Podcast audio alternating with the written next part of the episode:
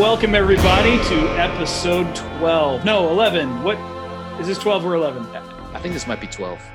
I think it's 12. That's that's the Zoom invite said we were 12. Episode 12 of the Rabbit Trails podcast coming at you live from from Stockholm, Sweden, Uppsala, Sweden and Granada, Spain. Granada, Spain. Garrick, how you doing, buddy? I'm doing good. It's a nice day. Not too hot. Uh, not not cold, but it's just a pretty day. It's like California here right now. How much how much pork product have you had today? You know, I haven't had anything uh, today. No. Are they going to take your visa away? they might if you don't. You got you to get the ham quota. You're under Uh, contractual obligation quota to, work in pork at every I'm meal. on. I'm on. Well, you know, Galician beef is you know also oh, it's when you eat about, and then you got seafood. It's you know yeah. lots of lots of seafood. Thing to behold. Well, Garrick, we have a, uh, a fantastic uh, day ahead of us. We have one of my best friends in the whole world, a guy I have Yeah. traversed all over the world with, Michael Mettetal, who at one point was my boss, and now I have the privilege of being his boss. And so I called him up and I made him come on the podcast. today. I'm kidding. Uh, Michael Mettetal and I go back to college, actually.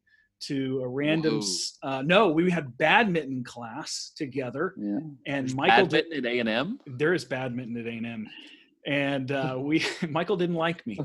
Uh, I'll let him tell that part of the story. Anyway, so we traversed all over the world, followed each other to Central Asia and then North Africa, uh, among being a missionary extraordinaire, an incredible guy. Michael, a couple weeks ago, we talked about uh, curiosity being one of the greatest uh, assets that a person can have. And I have never met a person more curious than Michael. Uh, he sharpens me in every way. And so, without further ado, Michael Mettetal, welcome to the Rabbit Trails podcast. You've hit the big Yeah. time. Well, Thanks I would also say this will be fun. I would also say I, I haven't I've only, I've met Michael two or three times, and I've always found found you, Michael, incredibly deep and profound. And That's thoughtful. true. So, So this this There is going to be a, this So is going to be a great this is going to be a great conversation. But the, the already the the quality of the podcast has shot up exponentially by having you there you. you go. There I mean, go. we we could literally spend the, the entirety of this podcast talking about all of the ridiculous things that Michael and I have done together, which we will not do. But uh, Michael, yeah, welcome, buddy. Uh, it's good Yeah, to see thanks. you. Good to hear your voice. How are how are you all doing? Holding up in Stockholm? We're great. Beautiful day. Uh, got to take the kids to the park a little bit this morning, so we're doing well. Doing You well. you have you have two young kids, so trips to the park are pretty much the highlight of life. Yes, for all of us Right. because uh, there's less management of the kids at the park than in the, a little apartment. So yeah, we love it. That- that is correct. Well, man, thanks for thanks for joining us. Um, anything you wanted to add to my brief biography of, of who you are? You you have been overseas now. Is it almost twenty years? Is that correct? Because you spent Yeah, so in 20 East Asia before that. Yeah, so this summer it's 19 years. Yeah. Wow. Yeah. How would you say that you? What is the biggest way in which you have changed in those nineteen years? Oh, I some Or what is I guess. I major guess. way? I, yeah, I think explicitly from being overseas. Um, I think everything from how I, I my identity to how I see uh, scripture and the gospel has changed. I, I, I often tell people that even though I have a master's degree from the seminary, I've learned more theology sitting down across from people who don't hold my beliefs and question things that I say to them. Because it's easy to sit there and kind of have in your mind, oh, this is what I think, this is what I believe. And when someone says, well, wait a minute, that kind of sounds a little bit odd, or that doesn't sound like something be true, and you have to kind of think through and explain it to them. So I think those are some things. But gosh, I mean, so much has happened besides being overseas, getting married, having kids. I mean, it's been a, it's been a long uh, and good 20 years, but yeah, I think it's, I think with being overseas, there's something about um, living outside of a culture that you are habituated to, that you're on cruise control, and just having to to rethink a lot. You know? Yeah. What do, what do you what do you mean by that? And for uh, sparse, Yeah, parse that out a so little bit. So um, everything from even I- you and I actually talked about this the other day, but um, before I went to overseas, especially Central Asia, I probably had this default idea that the church I went to in college, well, this is just the universal church. This is how things are done. Um, Right. and just certain norms that we do, which are great, like quiet times. Uh, it's a great thing. But going to Central Asia and seeing hey, church can look like people sitting around a, a table on the floor and having a meal together, and then someone getting out the Bible and talking about it. And as a group, you talk about it and then you pray, and that's it. Um, so little things like that just helping me to see that we can be more creative and we can also see that uh, God's given us a lot of freedom in how we express our, our worship with Him. It's it's funny you should mention the you know church in Central Asia and, and everything else. Just as as we get started here, um, for those who have listened to the first eleven episodes, they may notice that anything wise that comes out of my mouth, Michael has already said because I probably stole it from Michael to begin with. But um, yeah, I think I think one of the things, and you and I have talked about this a ton over various uh, types of drinks all over the world, but how much being in an overseas context, the Bible opens up to you in, in new uh, ways and deeper ways and, than you ever expected. Central Asia being, I think, of course, was our first experience in that, or second experience, I guess. But because of its proximity to Mediterranean, Middle Eastern culture, it it felt a lot more similar. Like when you read, you know, the mm-hmm. the person who says, "Lord, what should I do? Can I can I go and I bury my my father first? The the pains that he was dealing with, a Central Asian would have dealt with, and what that would have entailed versus my American Texan, albeit we know that Texas culture is heavenly culture. Um, mm-hmm. that, that, that, I mean, it, it really was, it, it came alive for us, uh, or came alive for me in those days as well. Yeah, for sure. Yeah. Michael, where did you grow up? Texas in Houston. Houston, not too Houston guys. Wow. Yeah. I'm from I'm from Midland, so okay. I know a little bit, a little bit about Houston. Michael, can I can I so because I know a lot about you, can you before you became a believer, which was in high school, I think you've told me this before, you never actually had finished a, a whole entire book. Is that correct? That is correct. I got all the way through 12 years of school with reading just enough to, to get by with everything and you yeah. are one of the most vociferous readers i have ever met. Do you do you attribute that to god awakening something in you? Do you like how do you how do you think that that changed? Like yeah that I conversion think, I mean, experience I, or whatever. Yeah yeah. I don't think i would have articulated it this way when i first believed and now looking back i, I think i kind of uh, once i became a christian I think I slowly started to realize okay, if God is the creator of all that is, basically understanding that is kind of like being on God's playground. I mean, it's just fun. Um, so everything kind of opened up is is kind of a, a way to see like, oh, interesting. Why would God have put this in the world, or why would God have created things like this? Um, so I think that's a that's a lot of it. Um, but yeah, I mean, even even it's funny when I first believed, I was 17, and it wasn't until my freshman year in college someone told me that there were things called commentaries on the books of the Bible, and that just blew me away. Mm-hmm. It's like, whoa, someone has written a book on what Ephesians means. I mean, I just I had never heard of anything like it. You know? uh, and so now there is much exhaustion in the books that are written, yet yes, we still have yeah. not exhausted the now, Bible itself. Now there's I realize there's like 30 different commentaries on Ephesians written a month, you know? Yeah, exactly.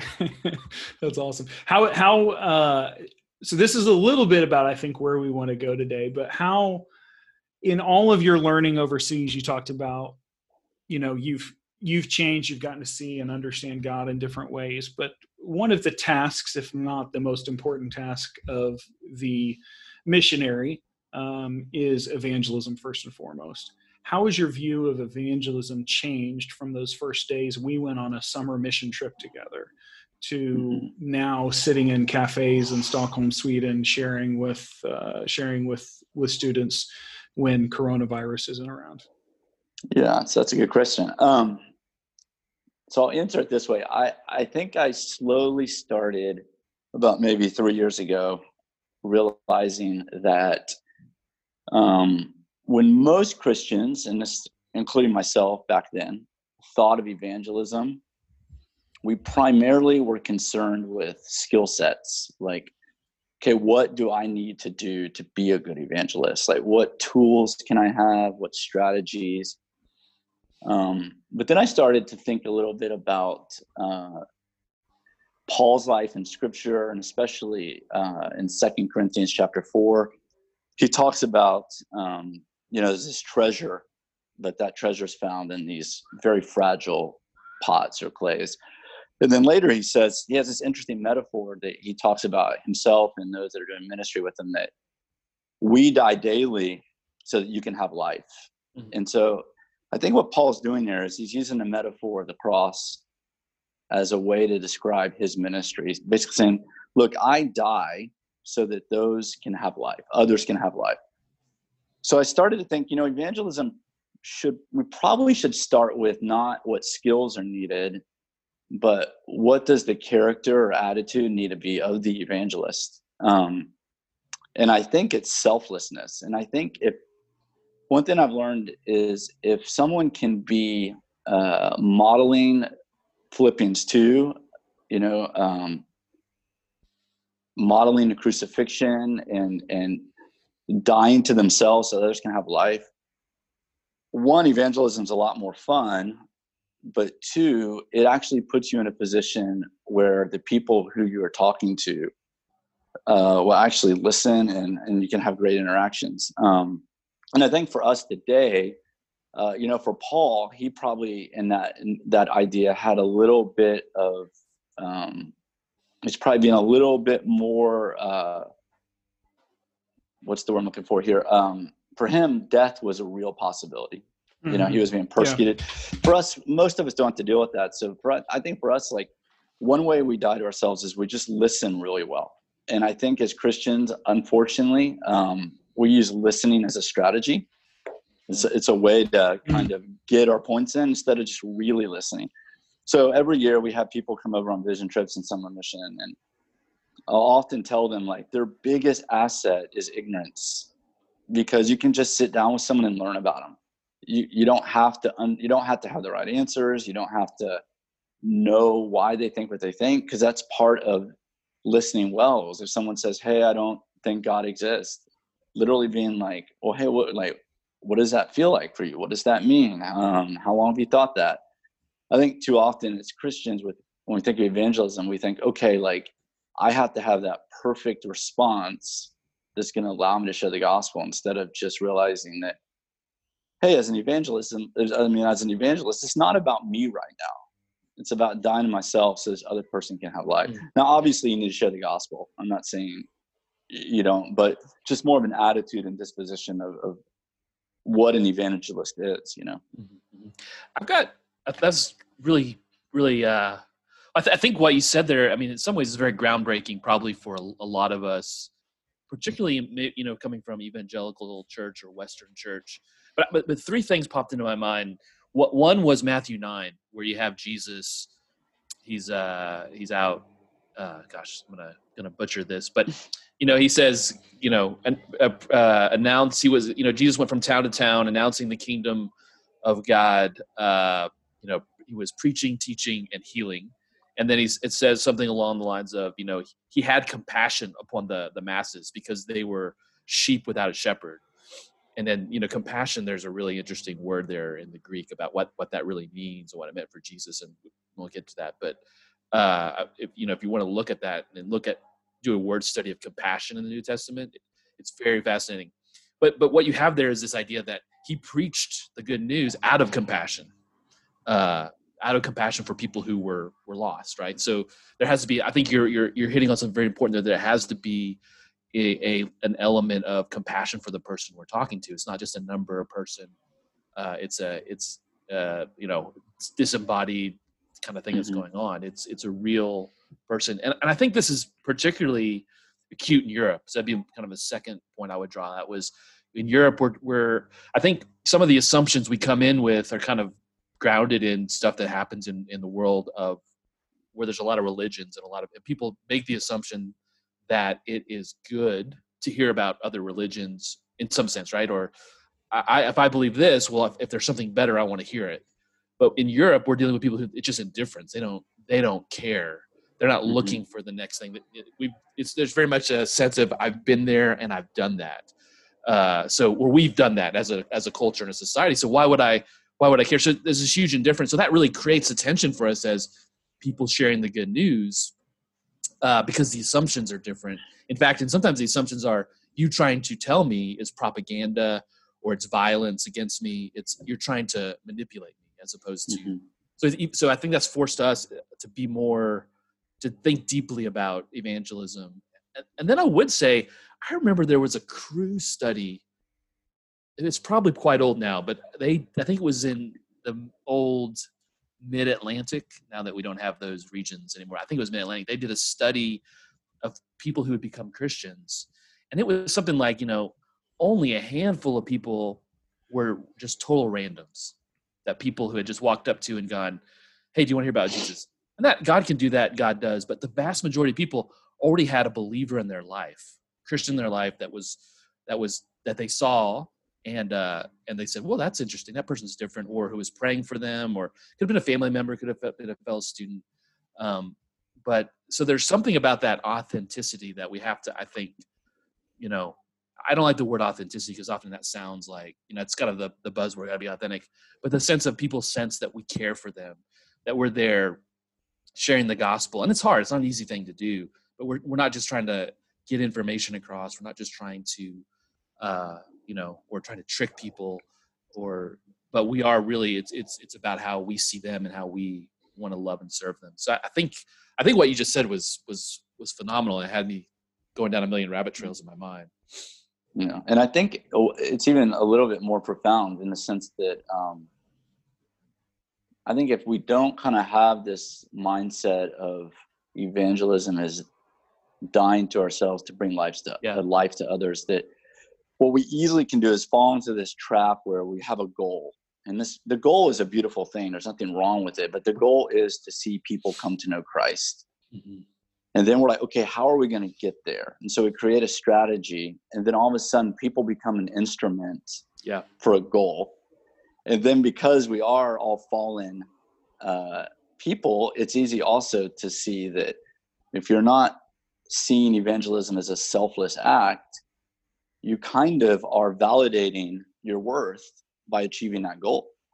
Instead of it being about from the beginning to end, it's not about me, it's about it's about God and then who he's created.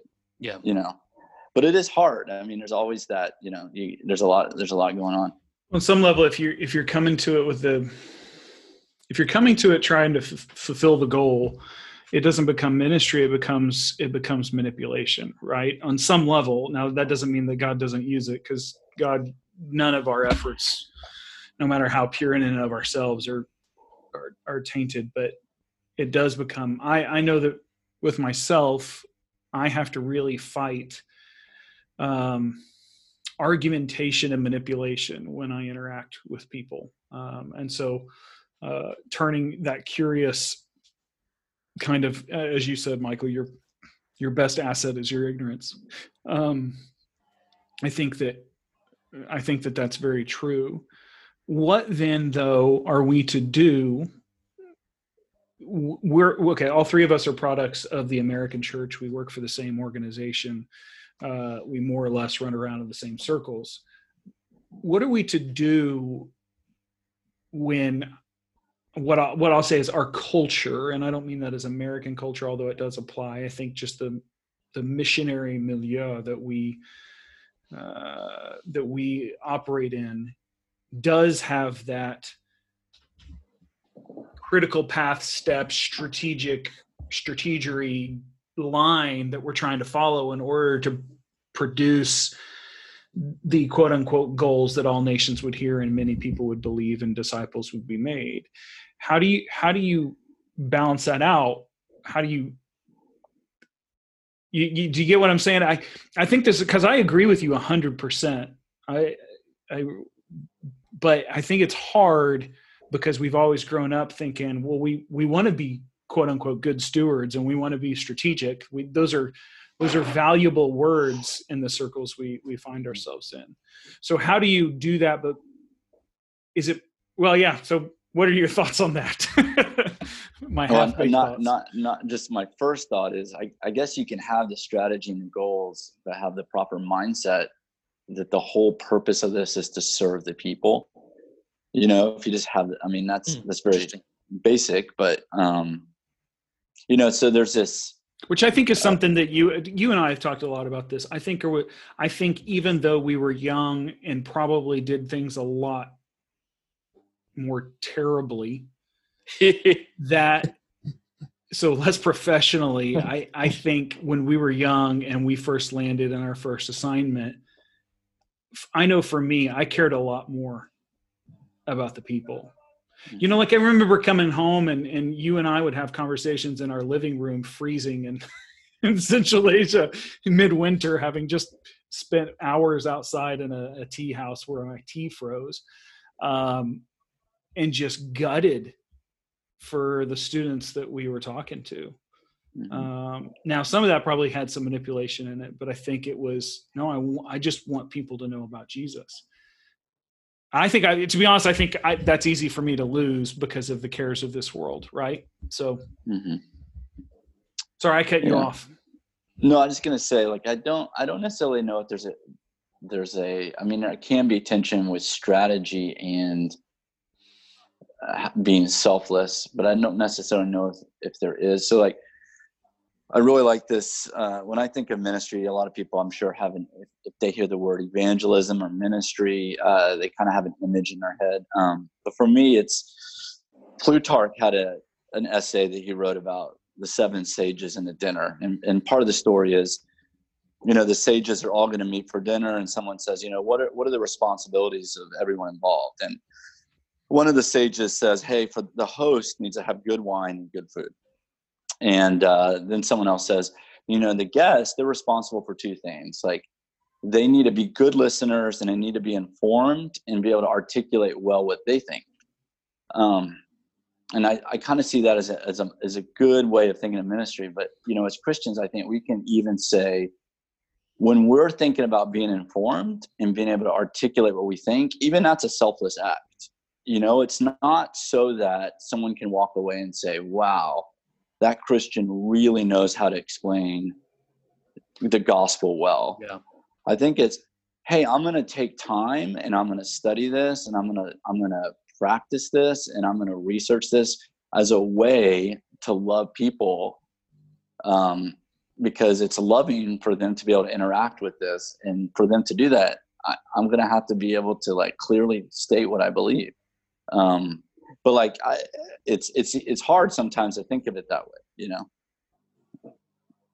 I th- that's yeah. I I think if, if I can be a little, you know, contrarian here, you know, we we obviously it's interesting to think about when did we have these mass strategies or big strategies or build strategy into we've talked about this before barrett but into our ministry right i mean I, there's probably an interesting study there or some research to be done. Um, it feels like it's new. I mean there may have been at some point you know in the catholic church when they were you know going out all over the world that they had some kind of you know way of measuring and casting vision you know. Uh, i mean certainly they were casting vision. I don't know if they had you know used numbers a lot um, maybe but I, I, I, I think it's interesting to think about when did we make that shift as a as a global church to numbers um, I, on one hand it, to me one reason i sometimes balk at numbers is it seems very much the need to raise funds which is is the world we're in but then the question then becomes you know who's wagging the dog who's who's what what is the the driving uh and and I'm saying this, you know, I'll just say this. I, we sometimes throw out ideas that I don't necessarily agree with, and I'm so I, so so. No one, don't get too mad here. Uh, but but I think there are ideas we need to put on the table and, and look at and really think through and and struggle with, uh, especially when we're talking about reaching the world uh, for Christ. But so, so sometimes it feels like I myself and the way I see churches and Cru even move is like it's the it's the need to get to numbers that drives the strategy, as opposed to what really should be the hard attitude that probably drives drives the strategy. And so, so it's interesting to me because you know if you think about probably some of the great movements uh, in in the world today or in the past, most of them didn't really have strategies. I mean, eventually they probably developed them, but you, you think of what has happened, you know, potentially in in Pentecostalism, particularly particularly in South America, Africa. You know, they didn't strategize that. You know, poor single mothers in the favelas were going to embrace the gospel and then just start sharing the gospel. You know, and and and then eventually Brazil would become a country that's about 30, 20, 30% evangelical. That was not, that was not any, anyone was not looking at that as a, as a viable strategy. Uh, so, so, so that's where I get attention. Obviously we live in a different world. We're all college educated, we work for an organization that, you know, prides itself on a certain level of business kind of uh, leadership acumen. So those aren't things aren't necessarily bad, but I just, I think for me, it's, it's a challenge where in, in the American church particularly, I think it's a big challenge for the American church or churches or cultures that tend to lean towards that strategy as a as a cultural value or numbers as a cultural value or accomplishing as a cultural value whereas maybe in other cultures where it's we just go do it. And and and we and we're more focused on who we are our identity and and and, and less on what we're going to get out of it. But I, I don't know. That's I, I, I don't i think There's that's an a- interesting question. There's a there's a guy i'm forgetting his name now he's a christian writer does some really good research on his own. He's not phd or anything but just does some good research and i have i'm i can't remember exactly uh where i i must have heard him on a podcast somewhere but he was talking in reference to the idea of the word goals that doesn't come in actually in writings. So using the library of congress and google scholar and different stuff. Yeah. he did research on the word goals and it doesn't come in until the progressive era and then you can cross-reference that with christian writings and you can see when it comes into christian writing and it's actually a very new idea uh, that that goals so it's around the turn of the century in 1900 um, again i don't necessarily think there's in and of itself i think or Yeah. michael if i understand what you're saying and your, your thought on this it's not that there's necessarily something wrong with goals per se but rather that evangelism the the the activity or the process of evangelism is best served and at the end of the day is something that must and should be a selfless act um, goals notwithstanding so whether you're making goals or you're not making goals the important thing is is that that in order to minister christ and make him known the most effective way of doing that is making it a selfless act is is that Yeah, that and I think I think maybe saying? And maybe I'm thinking more on, on macro here, but I, I- think it's just a mindset. So, like a few examples again, uh, if you're with a friend, or it could be someone you're sitting next to on an airplane you don't know, and th- they're really interested in dog shows, right? And you have no interest in a dog show. Maybe the most selfless thing you can do is enter into their world and talk about dogs and let them share their joys and what they like um, and not see it as like well that doesn't interest me i'm going to move on. Um, or like i mentioned earlier you know uh, I, I think it's just a different mindset of thinking um, hey i'm going to sit down and think about uh, how i would explain the trinity to a muslim because i want to love and be selfless towards Muslims well. That's different than, hey, I want to learn this so I have a good argument, yeah or I don't look stupid. right Uh, you know, so I think it's more of a an attitude, and then the implications of that. I mean, we can talk about, but um, I would say though to to kind of go off a few things y'all said, the current model of being really strategic in goals, I, I, I don't. I do think that it the gravity is towards uh, forgetting that it is Yeah. evangelism is a is dying to yourself to give other people life. Yeah. That's how Par- parse that parse that parse that out more more michael I just think it's it's once you get in that system um, of of thinking of strategy and goals, like it's like you have to constantly remind yourself, okay, these people I'm interacting with, they're not instruments in a strategy. right okay Um, Yeah. So yeah yeah so it, yeah. so it, it requires a heck of a lot of self-reflection of care in going slow in order to combat that uh, one cannot simply be carried along uh, and then and then i think i, I self-reflection i think is is incredibly important because i think the only you have to constantly going now why did i just ask that person about dog shows? Is it because i really care about this person or i want to show care to this person? Or is it because i think that this is my best way to uh, for them to open up the door enough for me to rush in with my with yeah my, so if you're with not my careful gospel tract? if you're not careful you can turn uh dying to yourself so others can have life into a strategy. Right you know like this is this is how it's just but i think, which which to um, be honest i think i i remember one time in particular uh, when i was on a summer mission in college walking around this lake and i had hung out with these guys for like five or seven hours. It was interminable. And uh, the conversation wasn't going spiritual right? And i wanted to make the most of my time. And so i just decided whatever the next topic of conversation was i was i was jamming the gospel into it. And i did. And I, I, those guys were not impressed with me. Um, and so, so I, th- I think that for, in in that case, I I I made that mistake. Um, but yeah, I I think that's the hardest thing to do though, in in as a believer in the exercise of evangelism, is to actually develop care and selfless love for people, because it, it even even if you're like but i want to tell people about the gospel or i want to tell people about jesus and that has good intentions but it's it's a very difficult thing to to actually do yeah and i mean paul had a strategy it seems like you know he'd go to he'd go to a city and go to the synagogues and it kind of seems like he would interact with them until either he got kicked out or he, he felt like okay there's enough going on there. and he'd go to the gentiles um, he talks about the end of romans like uh, he doesn't want to lay a foundation where Christ has already been laid. So there are certain regions he went to, and he didn't go to others. So uh, it's it, it, can't be this whole this so loose thing where it's just yeah. like, hey, you just got to go out there and just care about people. I mean, uh, I guess that's kind of what I was trying to say. Like,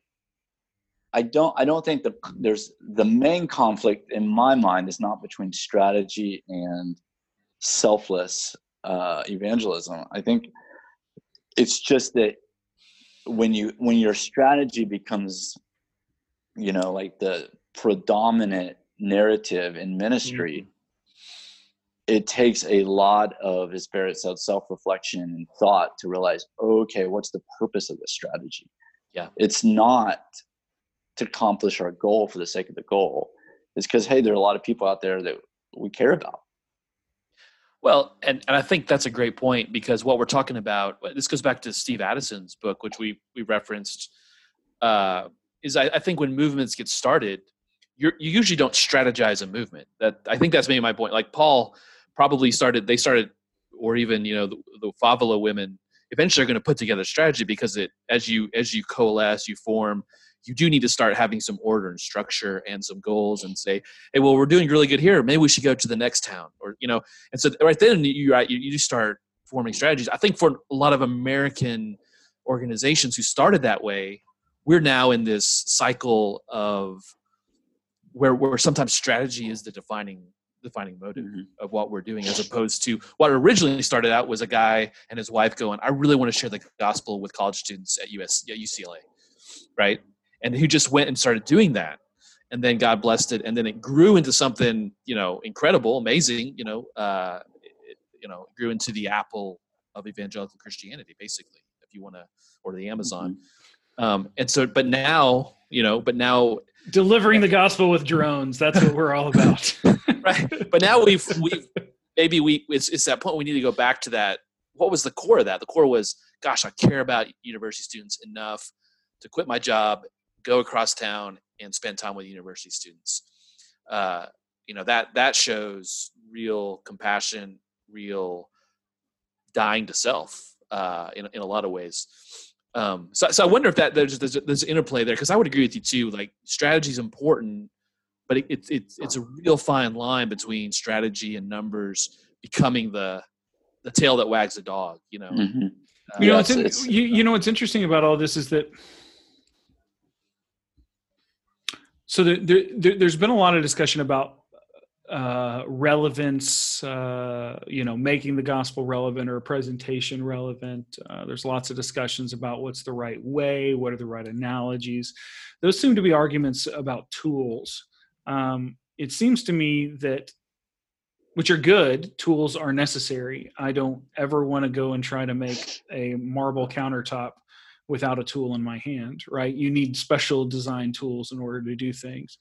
But but it does seem to me that that having an attitude of a selfless act allows you to be able to along the way discover what new tools you need to develop versus going and all of a sudden realizing wait a second the tools the tools that i have don't work because uh, I think that's actually some of the things that we face, particularly here in Western Europe. I mean, we, have Michael, you and I have discussed this at length, but um, you know, there's been there's been lots of discussion about COVID nineteen and you know some general excitement, not excitement, but prayer that prayer that God would use this to awaken Europe. Uh, but you and I have talked about that here in here in Sweden. One of the difficulties is um, just like in India, there's not a lot of people necessarily who have grown up in a Buddhist or a Hindu culture who have never thought about Jesus, waking up to COVID 19 and going, I wonder what Jesus has to say about all this. What is it?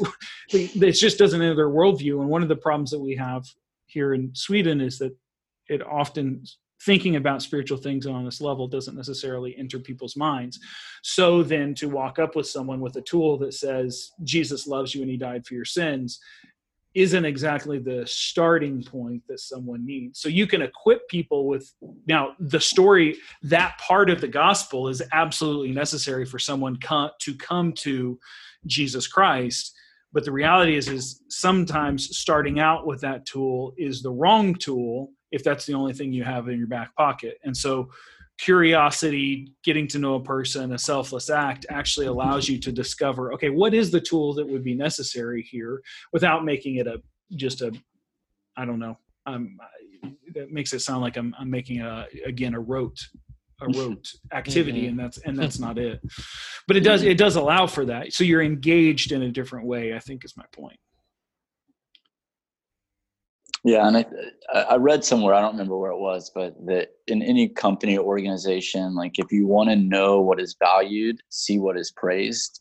Mm-hmm. So I, I, mean, I think if you look at our organization uh, and what is praised, it's normally skill sets and strategic thinking. Yeah. Yep. Um, right. Right. But but you know, again, there is some tension. I don't I don't want to throw it all out and say uh, it's it's bad. I think context says a lot. I mean, I remember when I was in East Asia. I mean, we had very um, like precise strategy, and a lot of people came to know Christ. And I don't. It's not that I feel like we weren't valuing the people, but in that context, it allowed for it. And I think there's other there's other countries that whether it's closed or where people are at.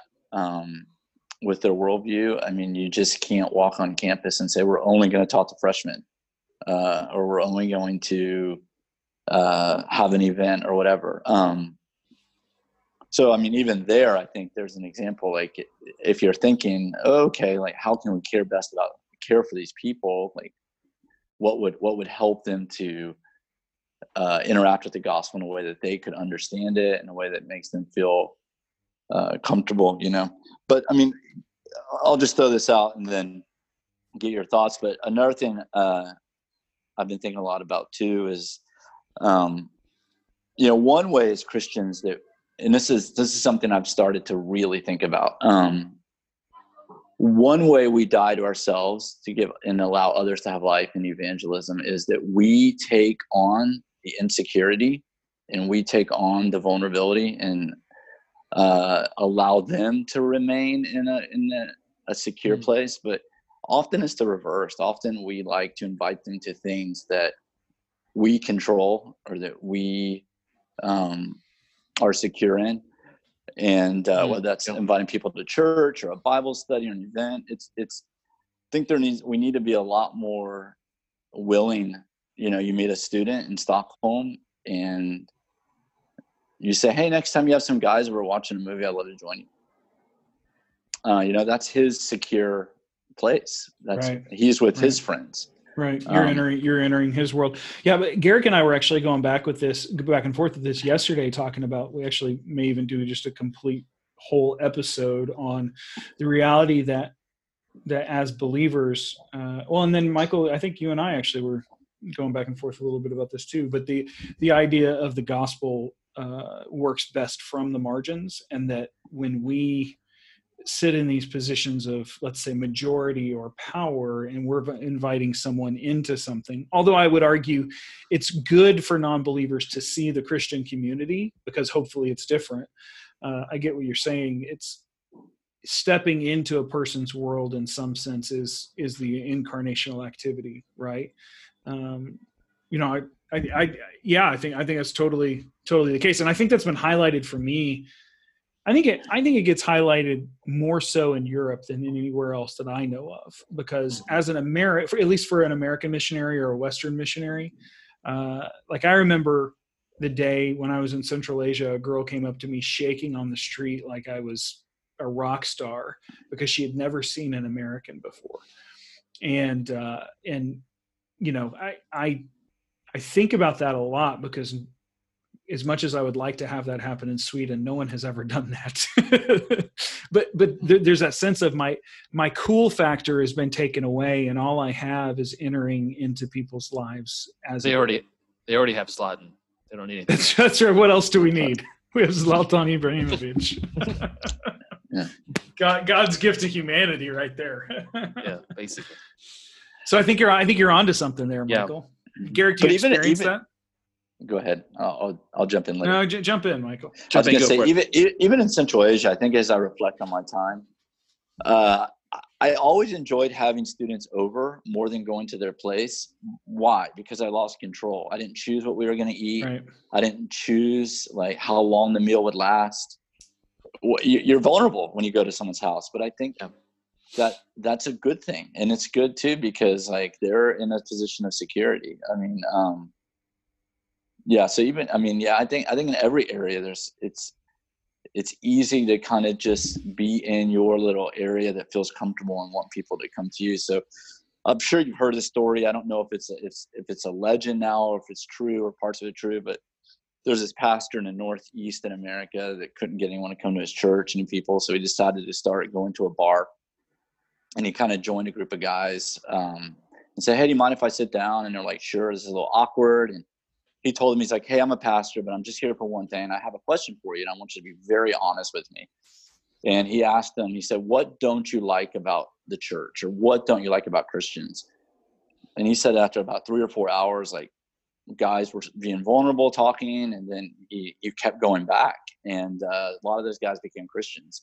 Yeah. But I just think that's that's a good that's a good idea, like illustration of like he he decided like, hey, I'm going to go to where they're secure. He didn't just invite them to church, you know. Yeah, well, that's I mean, so that right then there's the incarnational principle, uh, which you see, you know, in Christ in in in coming to to to Earth, coming to Earth sounds like alien thing, but but but it's, you know, becoming taking on human flesh and walking Become in amongst peace. us. but but but I- so I was just you know, uh, Alan Hirsch in Forgotten Ways, he has that the kind of incarnational. This is I mean, this is we're starting to get into really good missional theology right here. Uh, but Al- Alan Hirsch, he has the fi- like five or six P's, right? You know, of, of incarnational missional ministry, and one of them is powerlessness. That you come in powerlessness, and and and because Christ came powerless, he came as a as a child, a baby, and then a carpenter, and I mean, he, he was not in. He was not. I mean, I think at times, obviously, Jesus knew how when I wouldn't say be intimidating, but to be a force, right? To be someone who stood out. But he, but he, by and large, he came. He, he went to the cross, and so we're getting back to to I I think what we need to call this is Michael's uh, theology of evan of the how do you how do you put that together? There's theology of the cross, but theology of evangelistic cross, the cross and evangelism, something like that. But you're you're, you're working on something really. There's a really working title here. the working title. Um, but but I think that's it. The the, the sense of powerlessness of, uh, you know, is is is is really is really key. And when I think what you can probably do a study throughout missions history, and when you've had missionaries who generally came to serve and powerlessness uh, to flip the switch on the do- dominant narrative of of whatever people perceive the church or perceive a certain culture to be that that makes that makes a change. And right, i so, think when paul when paul was writing Second corinthians like he literally felt powerless a lot right? Like i i, I heard the other day that uh, someone commented when they had um, the council of nicaea all these bishops that came like had scars broken bones. I mean it this is before like constantine allowed had it. This is, this is the the religion of the roman empire like they all had they had no power but the contrast is like once you know constantine kind of made his edict all of a sudden the church was like one of the richest institutions you know? Yeah. so uh, going in our context i think this is what you're kind of getting at barrett like when we're in central asia or other places we we, we have a lot of power yeah. uh, you come to by, sweden vir- by virtue of a passport yeah you come to sweden you, don't money. have a lot of power no nope. you know um, so. You have a lot of rights, but you don't have any much power. Mm-hmm. Uh, power by virtue of our passport, but we politically we had none. There were police officers. People would listen in on our phone calls. We had to use code language, different stuff like that because of the police state. But uh, by virtue of our culture, people were naturally attracted because of exoticness or whatever else, for right or wrong in Sweden, we have the, kind of the opposite. We have uh, we have a situation in which we have a lot of political power in the sense that I actually, because of how long I've lived here, can vote in local elections. Um, I have rights as a person who holds uh, residency here, all sorts of things, and Sweden's very uh, giving of those. At the same time, though, pol- uh, spiritually, I lack almost no power. I lack zero, very little leverage. Um, and so I think that I think that's a fascinating thought. So here is my we're we're going to close up here. So I'm, I'm going to throw out something that's way too big for us to finish up with, but that's what I like to do. Why is it then? This is something I've been thinking a lot about this week. Why is it then, if we do our best work from the margins, and historically that seems to be the so i'm not saying we should seek to be on the margins but why do we seek to cling to power so much? Like we, we're ready to die on the hills of things that we might be losing power for when the gospel itself says become like jesus who existed although existed in the form of god did not regard equality with god a thing to be mm-hmm. grasped but instead gave of himself philippians chapter 2 5 through 11 that doesn't seem to be the gospel that we live. It is the gospel we preach but it is not the gospel we live. Mm. am i wrong? Am i wrong in that? I think I, well I, I i i wholeheartedly agree and, and but i think there's a caveat there that makes life in late modern uh, western is difficult is that is that we are democracies. And so and so there is a there is a uh, whereas you you so maybe you had uh, after Constantine you had theocracies where unfortunately that was very very negative in the sense of controlling the church became the controlling dimension of society which is where you don't want to be. Church had all the power. But we're living in democracies now so i'm not i'm not quibbling with you but i, I think it's the it's the big question. yeah there's there's a difference yeah. There's a difference in that so what does it mean to be a church that then says we really feel that this issue is important and it's a it's a it's a servicial issue and we want to be a part of that. And other churches go no no no no we think this is the issue. And then you get into relation to power. So i mean i, I think it's an incredibly tricky tricky question. I think it being in a democracy where you, the expectation is that you participate in the democracy as opposed as opposed and I, i'm not against democracy but i think that makes this a very sticky question for us as we think about it I, I, and I think it takes greater discipline to remove ourselves from the connections to power uh, or our sense of needing to fight for power because it gets wrapped up in a lot more stuff. Um, with that said, there, I, I, think you're dead on. I think that's the kind of church we need to be that removes ourselves uh, and, and identifies in the margins more. Michael, last words. Yeah, uh, my first thought is I, I think a lot of people, their gut, if you ask them, would say the more power the church can have, the better, because then there's more influence in the world. Yeah. But I think this is where we need to rethink theologically um, the incarnation and the cross and how does change actually happen. And specifically real long-term change. Um, i mean you could you could have a movement where uh, you know someone dictates from a government legislates legislates something or something and it's like oh, okay there might be a temporary quote unquote victory but um, it, it doesn't seem that is really going to bring about the change that we want as christians. Yeah. Yeah i think that i think that's where i i think that's where i'm i'm, I'm beginning to land these days. It's it's not that i don't want to as a participate in the democratic process or or even try to make it for as easy as possible for, for someone to be involved with the church or for society to reflect a you know christian values or any number of given things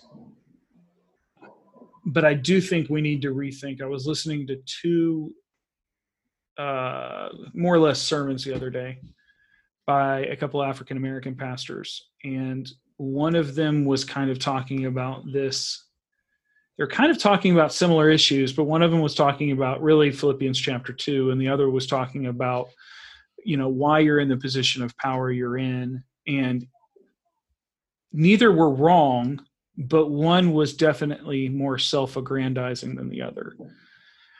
And I think I would have bought into the one that was more self aggrandizing more recently, or up until recently, rather and now I'm I'm starting to rethink that. So I'm in, I'm in a little bit of process, but I think I think it is a I can't get away from Philippians chapter two. No, and and, and obviously in this uh, podcast we can't get away from uh, Peter saying we're exiles. Right. Uh, I would recommend a great a great book by a great thinker. She actually spoke at our ALG recently. Uh, is that what we call it these days? All leadership, all leader gathering. All yep. together. I, for a while, I was calling it like the GLS or the or a, the LAG or something. Or people were always saying, I was like, "What is a, that?" ALG in in Swedish, although you need an um or the two dots over the A, but ALG in Swedish means moose. So every time I see that, I'm like, the moose gathering. Anyway, the moose. Well, a, a great book I'd, I'd highly recommend to people. This is more talking about leadership, but it gets into this dynamic of power, uh, you know, incarnation what we do with our power. Uh, and it's called Making Room for Leadership, Power, Space, and Influence hmm. by, by, Mary Kate Morse, who's a professor at uh, Portland Seminary. But it's a, it's an incredible book because it it forces us to think about about these dynamics that you're talking about on a political and a societal level. But she's talking about more on an organizational and how we as we as leaders, how we do we allow people and what kind of leader are we? Do we allow people into our vulnerability? Do we allow people the space to explore? Um, do we make room for others? Is that that's the big question? And so I, I think that's that may be where we're going to in this bigger conversation is if we are churches in the West that have a lot of power, a lot of money, a lot of influence, how, how do we really use that in, in a Christian sense? Um, and, and we need to be probably thinking about it a lot more, at least, at the very least. And I don't think we think about it as much. Maybe, you know, more recently in, in the younger generation. I think as as we're Gen X guys, we're kind of like, eh, power, whatever, you know. Just like you know, we kind of walk off into the sunset and go, yeah, screw it all. Uh, but but you know, there's generations below us and above us that have different perspectives of those things as well. What's the biblical? What's the biblical way to look at that? Michael, if if you had so you entered Sweden five ish years ago. Mm-hmm. If if you had to do it all over again, what what would you tell yourself coming in about life and ministry in Sweden that you thought was one of the most important things you needed to know?